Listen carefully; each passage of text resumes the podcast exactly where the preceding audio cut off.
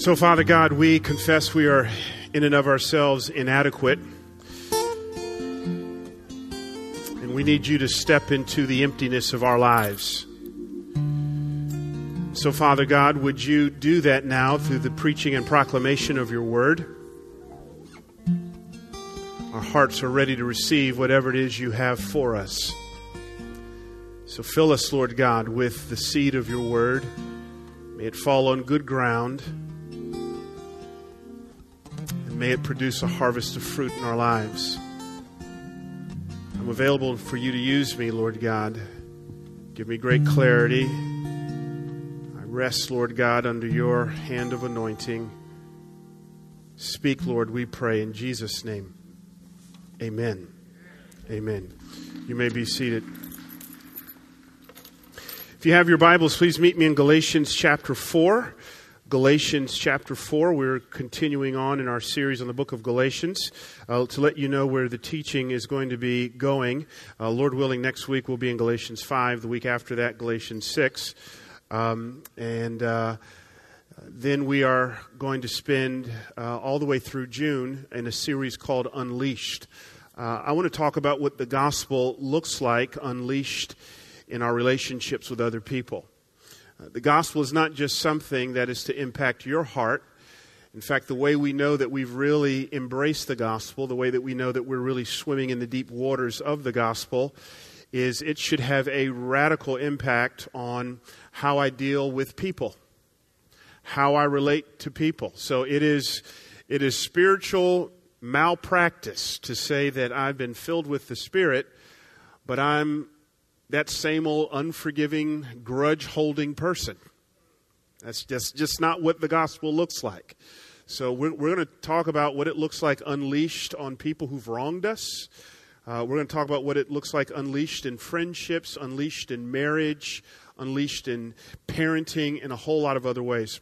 I want to also just uh, come before you right before we get into God's Word and to let you know uh, that uh, we're kind of doing a, a, um, a, makeover in our resource center. Uh, we've still got, uh, uh, we've been selling DVDs and CDs. That's just so wrong. God bless you for, um, for buying them, but we've put an end to that because you can get all this stuff for free. and we've got a few CDs and DVDs left um, right next to the eight track cassette tapes. And. So if you want to pick those up, they're totally for free. But we've also restocked the Resource Center uh, with um, some of my favorite books that I've ever read. Um, my kids asked me the other day, Dad, how many books have you read? And I don't know, a couple thousand. It's not because I'm a voracious reader. It's just that's just kind of how I'm wired. Uh, I just love books, and I've restocked the bookstore with some of my favorite books uh, and some of my favorite authors that'll deepen your affections for Christ. So please, if you haven't done so yet, go to the Resource Center and get equipped uh, for some for some great resources to help you be effective followers of Jesus Christ. Pick me up in verse one, Galatians chapter four. Guy who wrote this, his name is Paul. Paul says this. I mean that the heir, as long as he is a child, is no different from a slave though he is the owner of everything. But he is under guardians and managers until the date set by his father. In the same way, we also, when we were children, when we were children, were enslaved to the elementary principles of the world. But when the fullness of time had come, God sent forth his Son, born of woman, born under the law, to redeem, redeem, redeem those who were under the law, so that we might receive adoption as sons. And because you are sons, God has sent the Spirit of His Son into our hearts, crying, Abba, Father. So you are no longer a slave, but a son, and if a son, then an heir through God. Formerly, when you did not know God, you were enslaved to those that by nature are not God's. But now that you have come to know God, or rather to be known by God, how can you turn back again to the weak and worthless, worthless, worthless elementary principles of the world, whose slaves you want to be once more? You observe days and months and seasons and years. I am afraid I may have labored over you in vain. Brothers, I entreat you, verse 12, become as I am, for I also have become as you are. You did me no wrong. You know it was because of a bodily ailment that I preached the gospel to you at first. And though my condition was a trial to you, you did not scorn or despise me. but received me as an angel of God, as Christ Jesus. What then has become of your blessedness? For I testify to you that if possible, you would have gouged out your eyes and given them to me. Have I then become your enemy by telling you the truth? They make much of you, but for no good purpose. They want to shut you out that you may make much of them. It is always good to be made much of for a good purpose, and not only when I am present with you, my little children, for whom I am again in the anguish of childbirth until Christ is formed in you. I wish I could be present with you now and change my tone, for I am perplexed about you. Tell me, you who desire to be under the law, do you not listen to the law? For it is written that Abraham had two sons, one by a slave woman and one by a free woman. But the son of the slave was born according to the flesh well, the son of the free woman was born according was born through promise. Now, this may be interpreted allegorically. These women are two covenants. One is from Mount Sinai, bearing children for slavery. She is Hagar. Now, Hagar is Mount Sinai in Arabia. She corresponds to the present Jerusalem, for she is in slavery with her children. But the Jerusalem above is free, and she is our mother. For it is written, Rejoice, O barren one who does not bear. Break forth and cry aloud, you who are not in labor. For the children of the desolate one will be more than those of the one who has a husband. Now, you, brothers, like Isaac, are children of promise. But just as at that time he who was born according to the flesh persecuted him who was born according to the Spirit, so also it is now. But what does the Scripture say? Cast out the slave woman and her son, for the son of the slave woman shall not inherit with the son of the free woman. So, brothers, we are not children of the slave, but of the free. The word of the Lord. Thanks be to God. Amen. My father is um, an extremely intelligent um, uh, man. Uh, in fact, uh, growing up in uh, Newark, New Jersey, uh, he showed such an uh, intellectual and academic aptitude that back then, I don't know if they do that much now, they actually um, uh, skipped him a grade. So I think he jumped from the fifth grade to the seventh grade. Uh, I don't think they do that that much now, um, you know, because that's just violating all kind of socialization patterns and so on and so forth. But that's what they did back in the uh, early 1960s. Um, and a typical report card for my dad, even though he's extremely intelligent, at the same time he was an extremely rambunctious little child, is he would come home with straight A's in academics, and you flip the report card over, and there'd be all U's in conduct.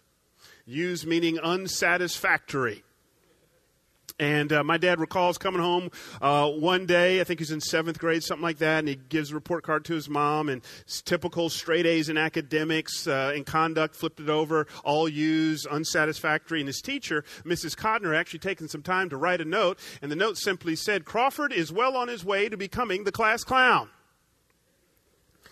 Well, dad saw that and didn't you know, he was just kind of braced himself for what's going to follow. And he sits down to eat dinner, and his his dad, my grandfather's home, and my dad figures he'd hurry up and eat dinner, get get uh, get excused from the table, and go on about the evening's affairs. But just as he's about to leave, uh, his mother says, uh, "Crawford, hold on, I need to show your dad something." Shows uh, his dad the report card, and um, there's my grandfather. I can see him now studying this report card. Flips it over, sees all you studying it, studying it, and for a moment of just eerie silence and he's exasperated. He exhales and he says to my dad, Son, you're getting too old for this.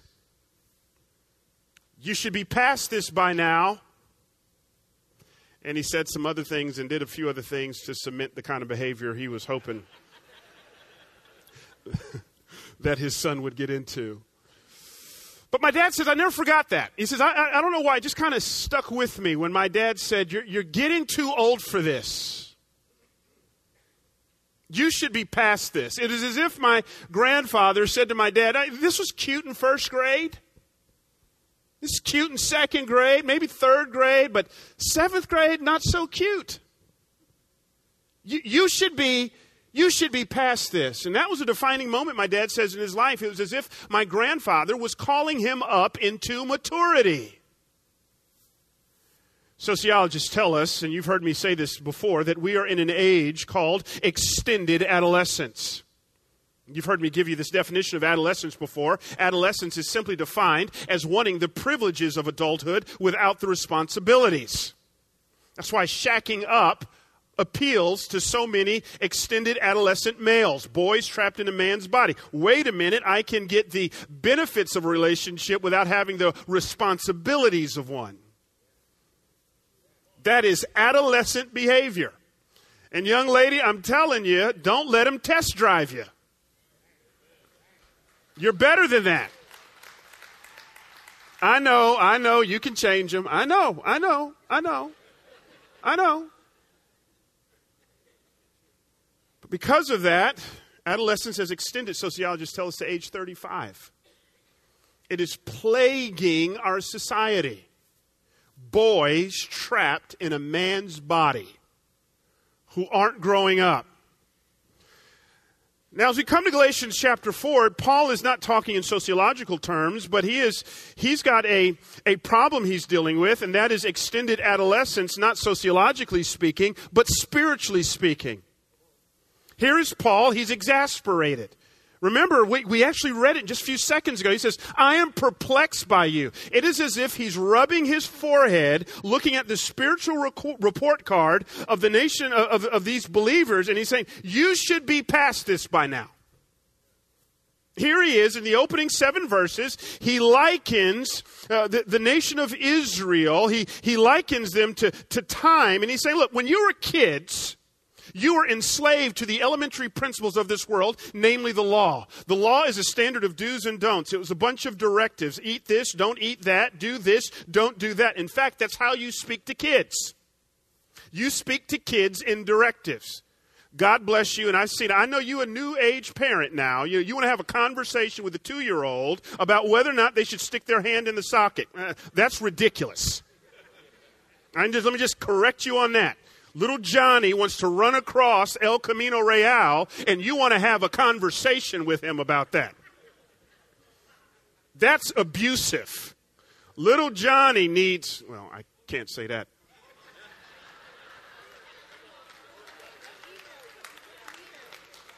Email me at keith.alcf.net. But with kids, this is how you speak to kids. You speak to kids in directives. Don't do that. You will eat your food. You will make up your bed. You will do this. You won't do that. You will, you won't, you will, you won't, you will, you won't. That's how you speak to kids. You speak to them in directives and you speak to them kind of in law kind of language. But here's what Paul is saying I'm perplexed about you because you're 30 something years old, still acting like a spiritual two year old basing your sense of identity off of a list of directives called the law. That's not maturity. That's immaturity if who you are is based off the fact that I don't see certain kinds of movies and, um, you, you know, I don't go certain places and I haven't done certain things in such a long time and my identity is kind of being formed off of my moral choices and the fact that I've memorized X amount of verses and, and my giving report and hear me, there is a place for those things, but we never rest our identity on those things. We only rest our identity in the finished work of Jesus Christ. So Paul says, What is this I'm hearing about you? He literally says you observe days and seasons and years. What is he getting to? He's, he's getting now back to the Mosaic law. You're basing your identity on whether or not you keep the Passover. You're basing your identity on the fact that you Sabbath. He's not saying those things are wrong, but we don't lean on those things for our own sense of identity. That leads to self righteousness, and it is profoundly immature. The law is like a set of training wheels. Here you are, 35 years old, boasting in your training wheels. Can't you? Pedaling down the street, training wheels. He says, I'm perplexed about you. Now, I, I know some of you are sitting here and, um, and you're going, well, that's wonderful, but I'm not a follower of Jesus Christ, so I guess it only applies to them. No, not so fast. The phrase he uses is actually telling. He talks about being enslaved to the elementary principles of the world. What he's getting at here is, is, is anything we look to for identity outside of Jesus Christ. And all of us, no matter where you are on the spiritual spectrum, if you've been raised in the church and you've been saved since you were a little kid, or you're here today and you would say, I don't know anything about Jesus Christ, we all struggle with idolatry, looking to other things to find our identity in outside of Jesus Christ. So you may not know Christ Jesus, but you're here today and maybe you're basing your identity on your GPA. Maybe you're, you're basing your identity on your success or the amount of money in your bank account or, or the fact that you're in a relationship. Whatever it may be, these are elementary principles and it's profoundly immature. Korie and I have a person that we, we know. We were just talking about this week. We, uh, when, when we were at this one church, um, this individual was in the entertainment industry, um, and he wasn't an A list actor, a B list actor, not even a C list actor. I mean, he had gotten like one line and one little two bit sitcom that didn't last half a season. But he was so impressed with himself, he went out and got a custom made uh, a license plate that said seen on TV.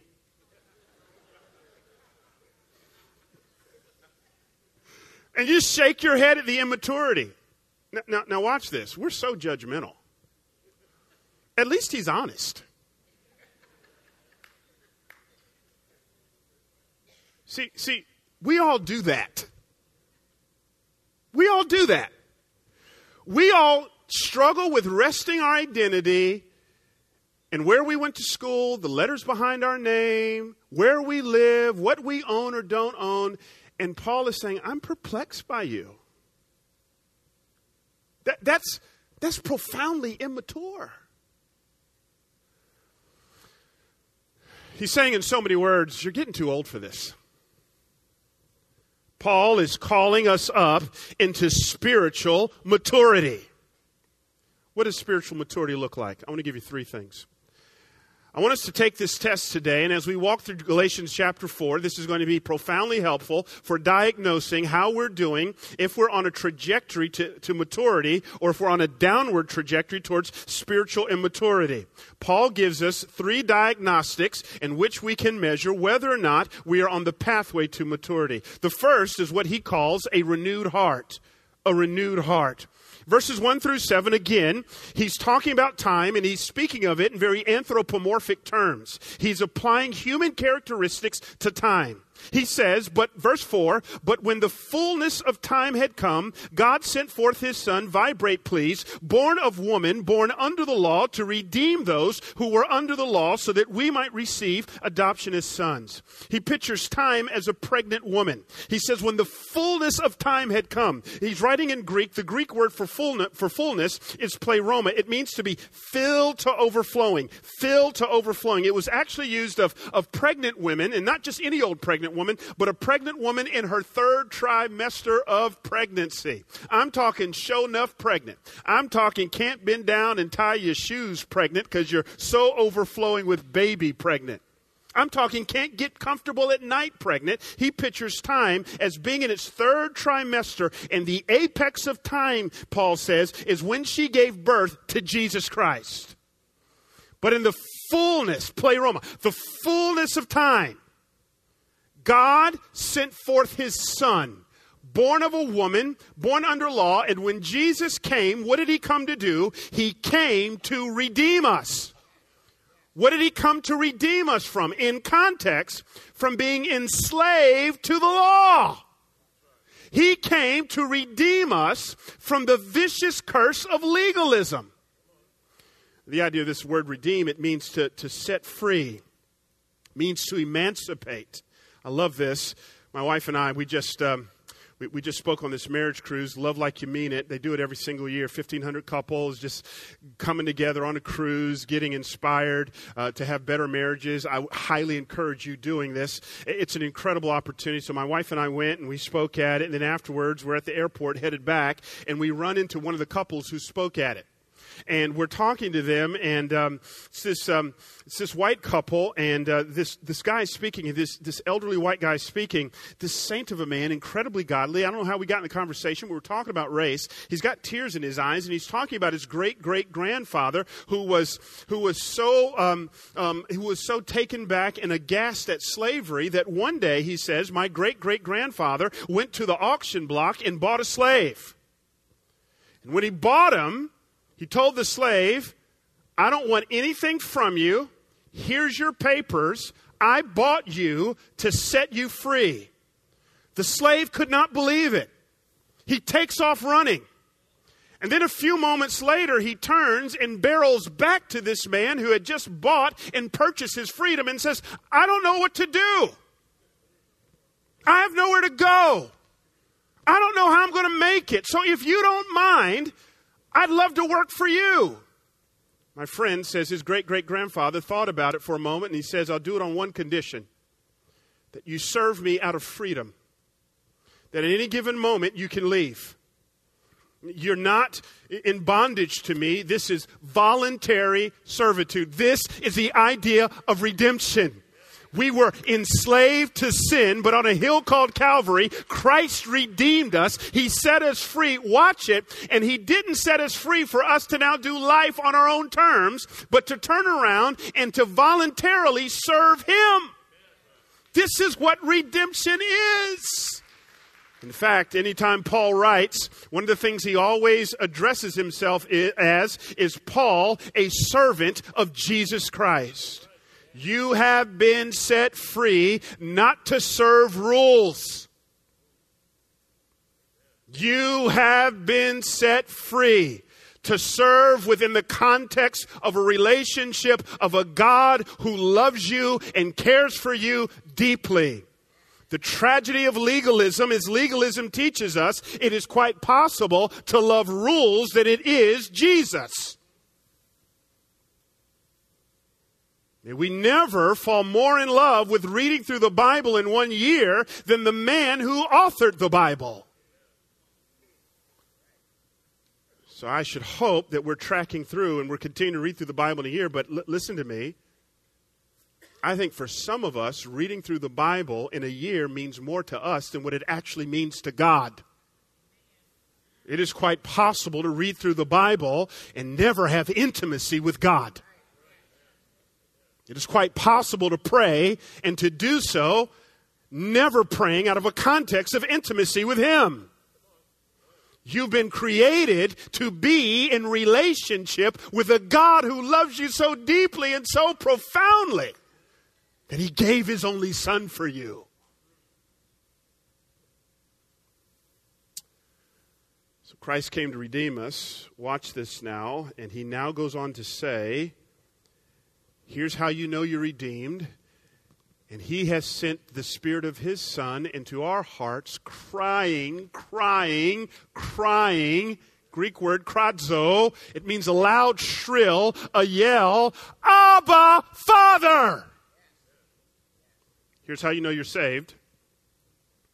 There's one song on repeat in the soundtrack of your heart Abba Father, Abba Father, Abba Father, Abba Father, Abba Father, Abba Father, Abba Father. That's how you know you're saved. What does that mean? Abba is Aramaic baby talk for daddy. It is a picture of a two year old girl crawling into her daddy's lap, maybe grabbing him by the face and saying, Abba, Abba, Abba, Abba. You only said Abba to those you are in intimate relationship with. How do I know that I'm saved? The Spirit has been sent into my heart, and my heart's cry is Daddy, Daddy, Daddy, Daddy, Daddy, Daddy. That's how I know I'm saved. Notice, you don't know you're saved because you've conformed to a rule. If I could take it to Luke 15, this is the famous story. We call it the prodigal son. It's mislabeled. It should be called a dad and two lost sons. He's got a young, irreligious son who goes to the far country, wastes his money on prostitutes, but there's another son, an elder brother, who's at home. Both of them are far away from the father. One just happens to live in close geographic proximity, but his heart is far away from his dad. If you read that story, what you figure out is he's very responsible. He hasn't left home. He shows up every day for work, but there's no heart connection with his dad. That's exactly what Paul is getting, what, what Jesus is getting to in this story when he's talking about religion.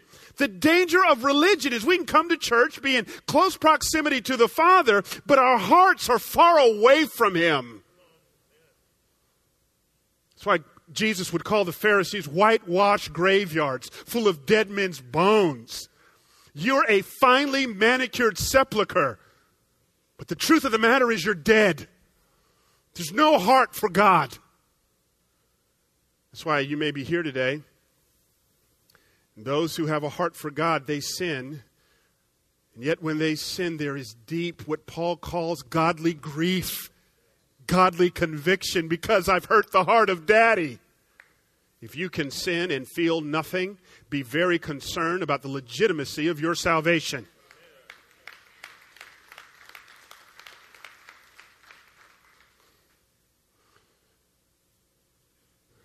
So here's how God does it. I love this. The problem with the law is the law only focuses on behaviors. The law is like a long New Year's resolutions list.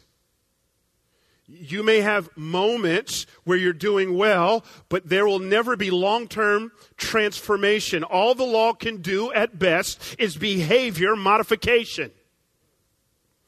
God says, I am concerned about your behavior. But the way I'm going to get to your actions is I'm going to first get to your heart. I'm going to change you from the inside out. This is exactly what Ezekiel 36 gets to. Look at it with me on the screen. Ezekiel 36, verse 26, God says, I will give you a new heart and a new spirit I will put within you. I will remove the heart of stone from your flesh and give you a heart of flesh. God says, here's how I'm going to change you. I am not going to focus on the change first. Let me give you a new heart because God understands whatever has your heart gets your actions. So if we just take a test, I could look at your checkbook and tell you exactly where your heart is. Your heart is seen in whatever money flows freely to. It's your heart. Where's your heart? I'll never forget when I was single. I talk a lot of smack. I talk a lot of smack. I ain't going out like no sucker. My boys, they henpecked. They them fell in love with these girls, and you don't see them anymore. That's not me. When I get in a relationship, I ain't to abandon my boys, hang out all the time. I'm to run this. I'm to be in control. I'm, I'm to be, I ain't to tell the girl I love her. That's for soft people. I got this. You know, I love that Mike Tyson line. You've heard it. Everybody got a plan until they get punched in the mouth. That's the most profound thing Mike Tyson ever said. Everybody got a plan till they get punched in the mouth. Well, when Sister Loritts showed up, I broke all the rules from day one. All of them. All of them. You know back in the day how it was. You got a girl's number back in the day, you were supposed to wait 24, 48, 72 hours before you called her because you don't want to come across looking too excited. I called her the day of. My boys were like, Have you seen Bryan? We ain't seen him in a while. All of a sudden, I've abandoned them. I'm hanging out with her all the time. She done turned this introvert into an extrovert. I'm talking on the phone to the wee hours in the morning. Talking, you hang up. No, you hang up. No, you hang up. Oh, no, just keep that between us, okay? Uh, edit that. Don't put that on radio. But uh, this is what I want you to understand. Now, now we all know what's going on here. My actions changed. Why did my actions change? Well, she got my heart. She got my heart. The problem with rules is rules will never get your heart. They'll never get your heart. Some of us as parents, we even know the, the pain of maybe having kids who outwardly conformed to rules, but there was never a heart connection between mama and child, daddy and child, because rules ruled. Get this in your mind. God is more concerned about your heart than he is your behavior.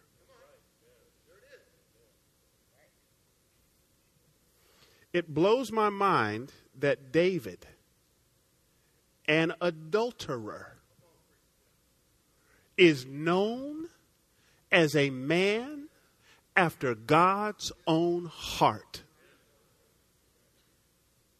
How does that happen? Because David said stuff like Psalm 51 as he is pouring out his heart in confession over his sin. What does he say? Create in me not new actions, but create in me a clean heart, O God, and renew a right spirit within me. If God knows your heart, God's more concerned about your heart than he is your actions. How do I know I am on a trajectory of spiritual maturity? He's got my heart. Now we, when I, even when I blow it, there's tears because he's got my heart. I can't just sin and go into sin and feel nothing. Why? Because he has my heart. In fact, can we just tell the truth? Have you ever planned on doing your dirt and you couldn't even enjoy your dirt? And the reason why you couldn't enjoy your dirt is because he had your heart?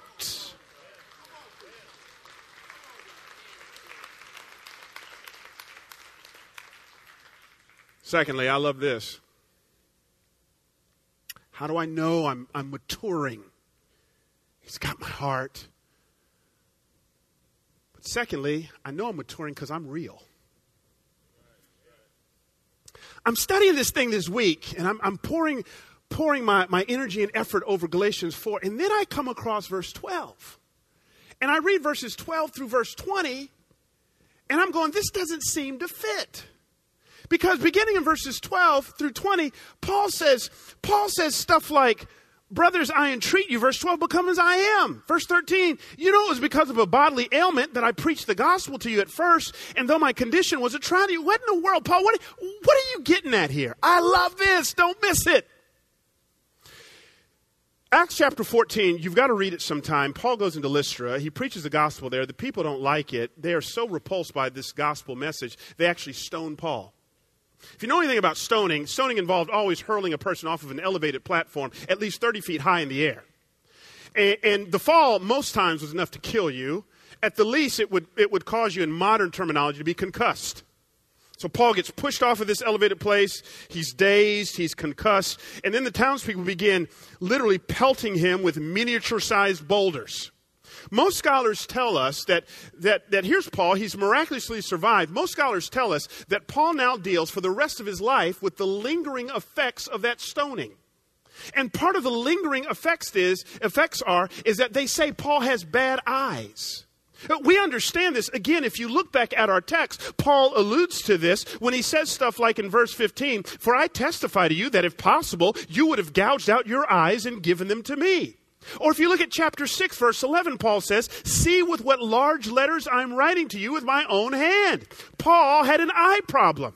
He had actually prayed that God would do something about it. Most scholars tell us this is exactly what Paul is getting to in 2 Corinthians chapter 12 when he says, Three times I prayed, Lord, take this thorn of the flesh from me. And each time he said, My grace is sufficient for you. Paul was not an impressive looking man. Now, here's what really challenges Paul. Paul came along in a culture in which the Greeks loved their speakers. They, they place a high priority on oration. In fact, speakers to the Greeks are kind of like actors and entertainers to us today. They were the local celebrities. They loved their speakers to have it all together, to look good, to be polished, to be all that. Now, watch what Paul does. Paul says, When I came to you, I came to you in weakness. I didn't have it all together. You saw my bad eyes. They were, he says, a fiery trial to you. I didn't try to cover it up.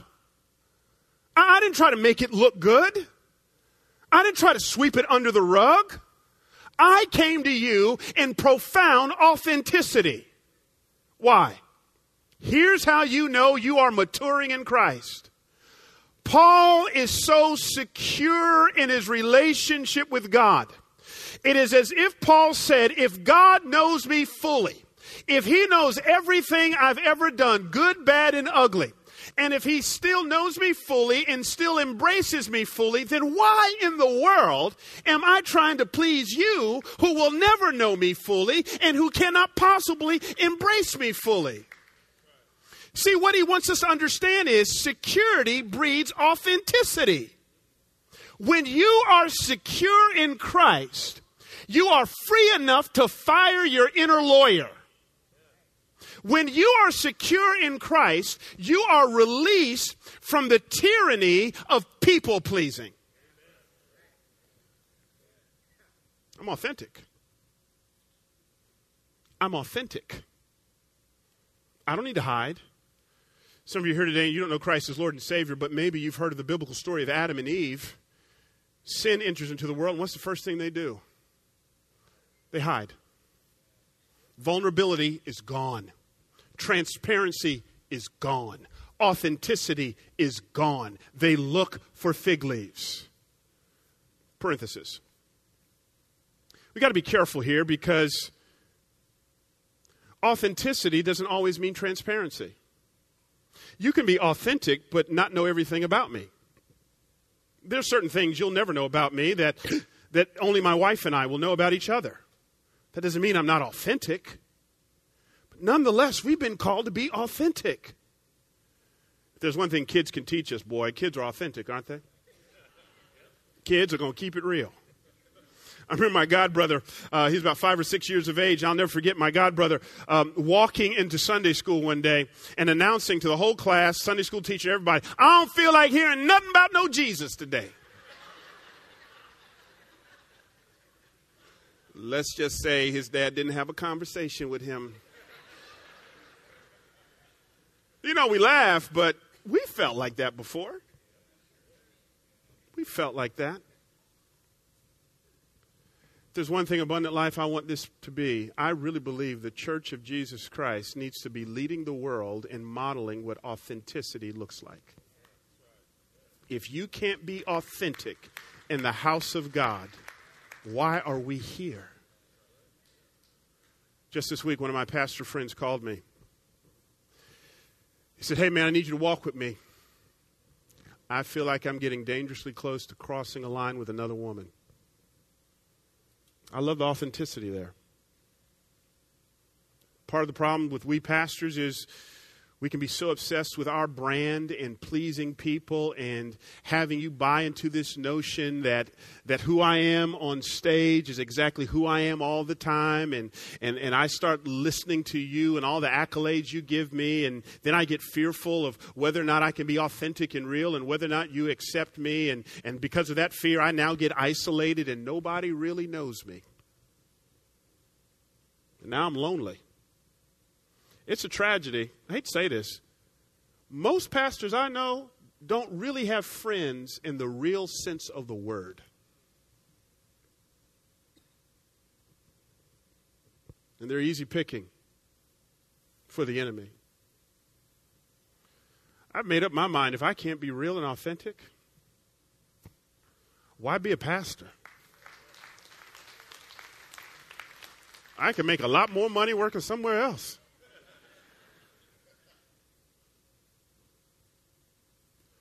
Who knows you? Who? Who knows you? Who knows the financial mess you're in right now?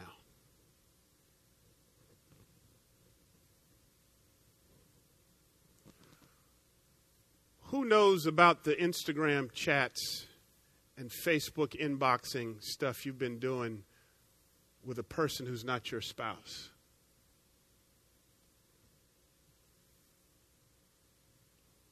Who knows you?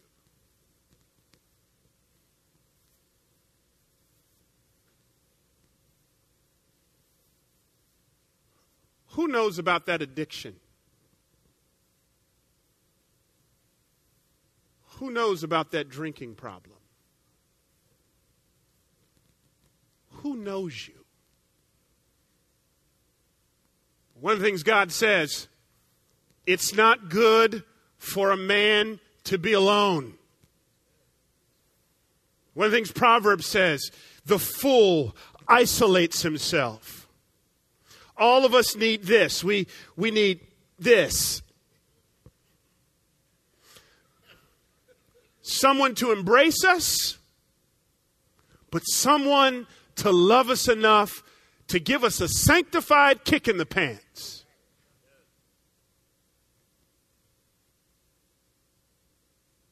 Who knows you? Paul says, You saw my stuff. I didn't hide. I'm secure in Christ. So I ain't trying to please you. I'm free. And if you reject me, that's okay because God accepts me. I'm secure.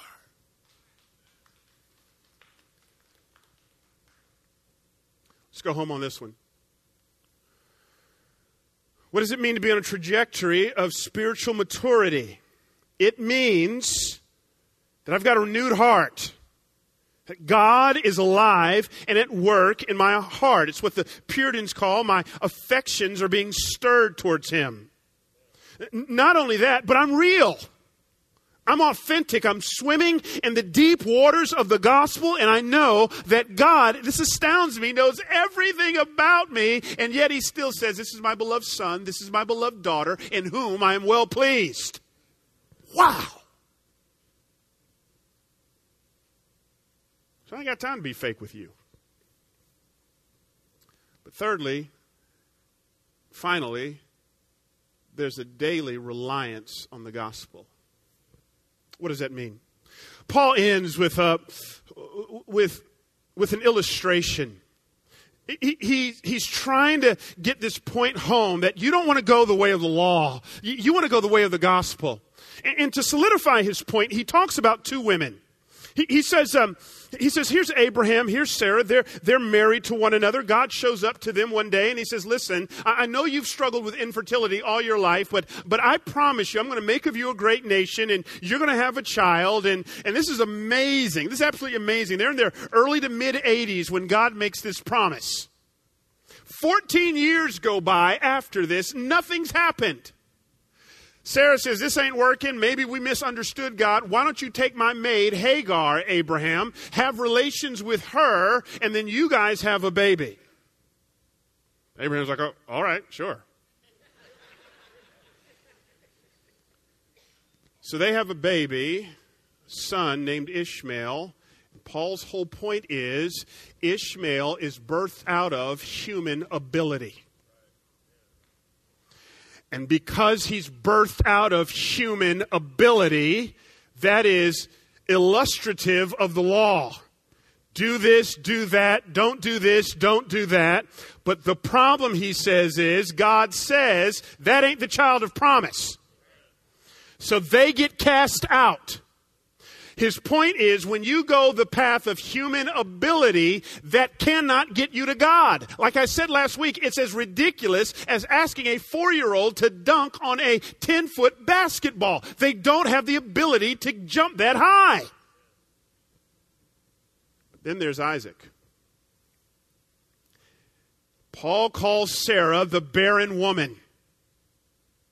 I want to be sensitive to this. Because some of you are wrestling with that right now infertility. But here's Sarah. His point is this she cannot, of her own ability, manufacture the promises of God. She's barren. If God doesn't step into the barren places of her life and pull this thing off, it will not get done. So God steps in in a miracle. She gets pregnant with Isaac. Isaac is the child of promise. If I had more time, I'd develop this. Barren women back then were social pariahs. Your sense of self worth and self esteem as a woman was tied into your ability to have kids. Here's, here's Sarah. She's marginalized. She's in her 90s. She doesn't have a kid. She's marginalized. I love this. What this is teaching us is that the gospel is not just for insiders, it's for outsiders too. It's not just for those who have it together. It's for those who have been ridiculed and, and, and talked about and, and pushed to the fringes. Don't you see? We're all Sarah. We may not have barren wombs, but we have barren hearts. Hearts that are totally cold to God. I hope you felt this earlier on the message. You can't manufacture a heart for God. You, you can manufacture tithing, but not a generous heart. God has to do that. So God says, Stop giving me Ishmael. I want to birth Isaac in you. And I want to step into the barren places of your life. Some of you are addicted to sins in your life and you've tried everything. You've tried to go about victory in your life through the pathway of Ishmael and Hagar. God says, Would you try me? Would you try me? Would you not just give me your behavior, but would you give me your heart? And if I can get your heart, if I can get your heart, I'll get the rest. Be patient. I'm, I'm giving you an Isaac, but you don't get an Isaac before I first get your heart.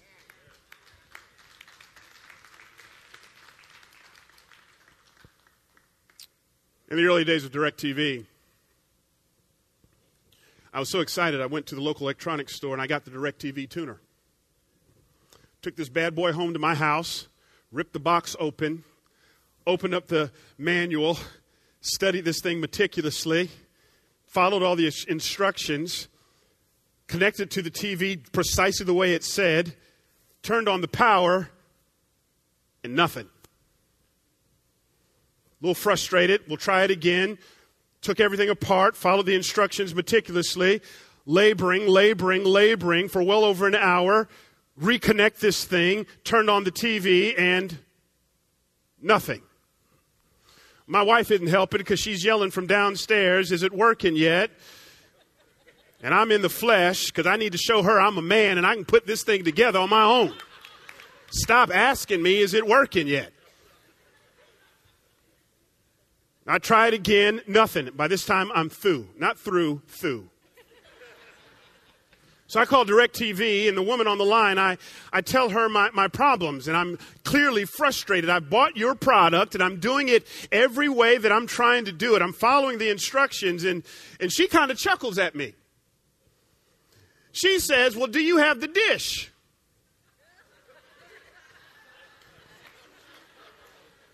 I said, uh, Dish? I said, I don't have one of those. Where, where do I get one? She says, well, you, you, you don't get that. I says, she says, we'll send someone out who will bring the dish. And they will position it in such a way to where it'll talk to a satellite way up into the heavens. And those satellites will communicate and it will give you the signal, but you can't get the signal on your own. We've got to do that for you. Some of y'all are frustrated because you're trying to manufacture a godly life on your own. You're trying to be like Christ on your own. God says, Will you give me your heart and I'll connect your heart to my heart way up into the heavens? And those two things will start to communicate to one another. And you'll start saying, Abba, Father, Abba, Father. And you'll live the life you've always wanted. But it begins with you saying, God, I give you my heart give you my heart. More than your money, God wants your heart. More than your ministry, God wants your heart.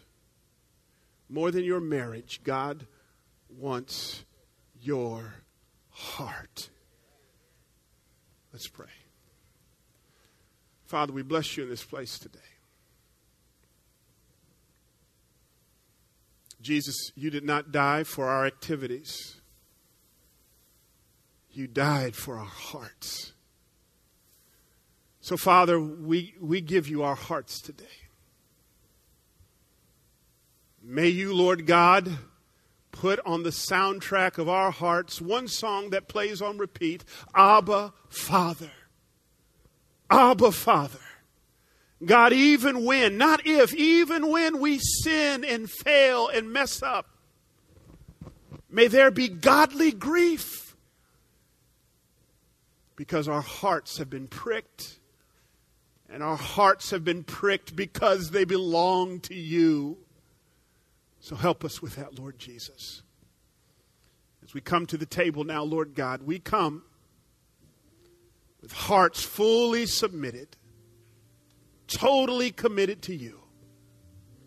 For a Father who had profound love, for a Father who has a deep, abiding love for us. We celebrate you right now in Jesus' name. Amen.